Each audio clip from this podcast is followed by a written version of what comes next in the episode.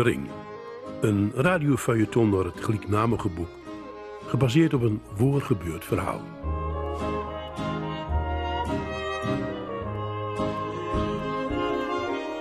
Je luistert naar een podcast van Drenthe Toen. Hierin De Ring, geschreven en voorgelezen door Jan Spolling. En we zijn toe aan hoofdstuk 6, waarin de moeder van hoofdpersoon Johan Schulting haar zoon eindelijk vertelt wie zijn vader is. En dat deze Duitse Wolfgang haar grootste liefde was. Met mijn moeder ging het niet zo best in die tijd. Toen ze 59 was, werd bij haar borstkanker geconstateerd. En na een operatie krummelde ze langzaam weer op, maar ze was in één keer een oude vrouw geworden.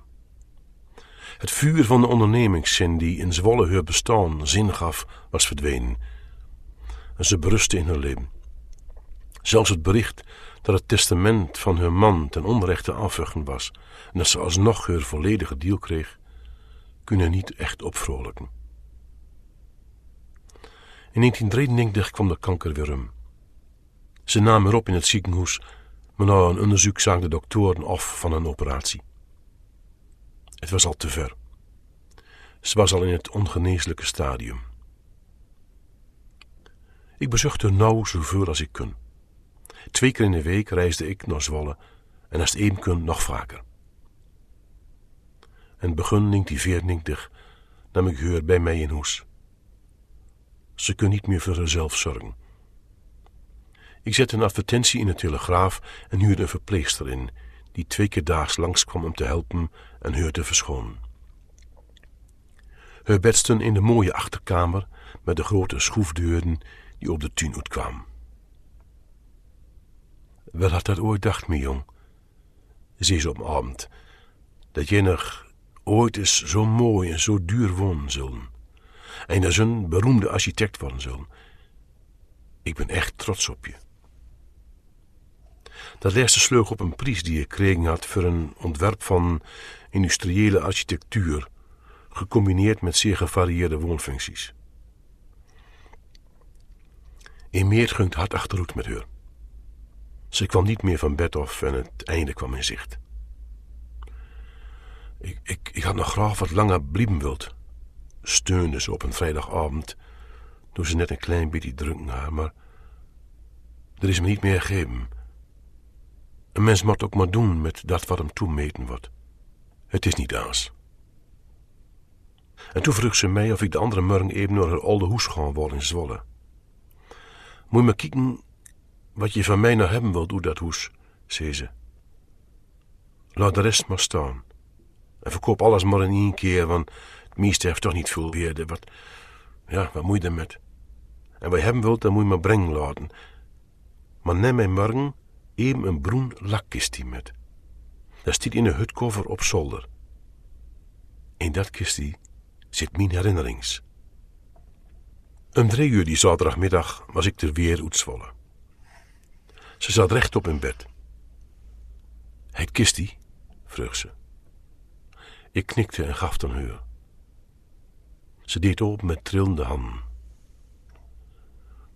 Kom eens bij me zitten, mijn jong, zei ze zachtjes. Ik wil je wat vertellen en ik wil je wat zien laten. Voor het kistje haalde ze een paar brieven. Van je pap. Lees maar eens. Hij schreef ze mij toen hij in de Balkan was, toen hij vechten moest de partizanen van Tito. Hij zou me elke twee dagen een brief sturen, schreven. Maar ik heb maar veer gehad. Ik denk dat je opa die van de lijste week achterhouden heeft. Het allerlaatste bericht kreeg ik pas van hem toen ik al hoogzwanger van je liep. Dat was een brief van een dienstkameraad met een foto erin van zijn graf. En dit hier is een officieel overlijdensbericht. Dat heb ik in de zestiger jaren aangevraagd. Ja, dat wist niet Duitsers allemaal. Dat hadden ze goed van elkaar. Alles dan in de puntjes geregeld. Kijk, er zitten nog meer foto's in. Hier. Dus die ergens in de bargen en, hier in de stad. Zie je wel? Je vader was een knappe man. Je liekt op hem. De zachte hand en het mooie hoor hij ook van hem. Ach, jong. Hij was zo'n gevoelige man. Hij was zo lief. Niet als de meeste soldaten. Hij wil ook helemaal niet vechten. Hij wil niet eens in het leger. Maar moest wel. Mensen die, die toen niet in dienst wilden in Duitsland, die kwamen in concentratiekamp. En ze keek één voor één naar de foto's. En een traan loopt langs zijn wang. Hij zal weer omkomen. En dan zullen we trouwen. Hij heeft niet eens weten dat ik zwanger van hem was. Dan mag ik niet schreeuwen van mijn pap. Ik mag trouwens helemaal niet schreeuwen. Ze leunde wat voorover naar mij. Het adem ging wat zwaarder. Maar geloof niet denk van mij, mijn jong. Jij bent in liefde verwekt en in liefde grootbracht. Al wist ik in dat niet zo goed hoe ik door met ammers. Ik heb altijd maar van iemand holden. En het was jouw pap. Oh, Geert was ook een beste. Maar Wolfgang Steinhauser was mijn man. En is dat altijd bleven. Het had er niks mee te maken of het een Duitser was of, of, of een Drentse jong bij ons weg. Niks. Ze pakte een klein zwart duzie. Kijk eens. En met onzekere vingers maakte ze het open. Er zat een ring in. Een dunne golden ring in de vorm van slang met een rood robijntje als oog. Jugendstil, zag ik. Dit heeft de opa van je pap maakt. Je overgrootvader dus. Hij was een Jeude en goldsmid. Je papa ook van een kwart Jeuds bloed. Daarom was hij misschien ook wel zo kunstzinnig, wel zal het zeggen. En toen je vader fotmus, toen pas, mijn jong, hij weef het eerst vrijt. Hij wilde niet, maar ik heb hem gewoon verleid toen.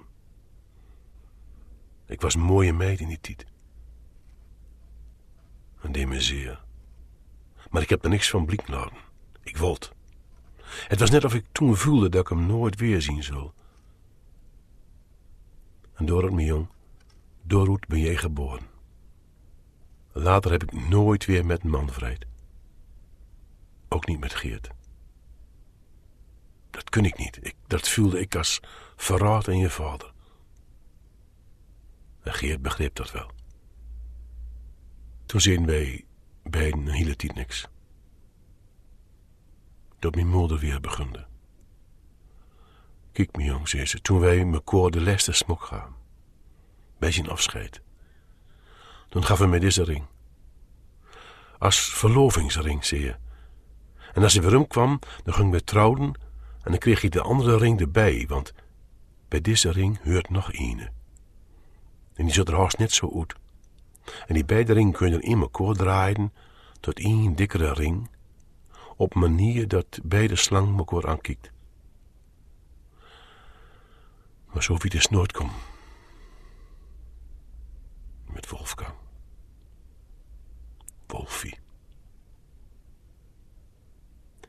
Ze deed de ogen dicht en zakte achterover. Je moet mij het maar niet kwalijk nemen, mijn jong, zei ze. Vergeef mij het maar. Ik legde haar recht en die de dekens over haar. En die nacht begonnen ze ineens heel zwoer te ademen. En op zondagmorgen half zeven is ze overleden. Zonder dat we nog weer praat hebben. Ze was 68 jaar. Ik was bijna 51.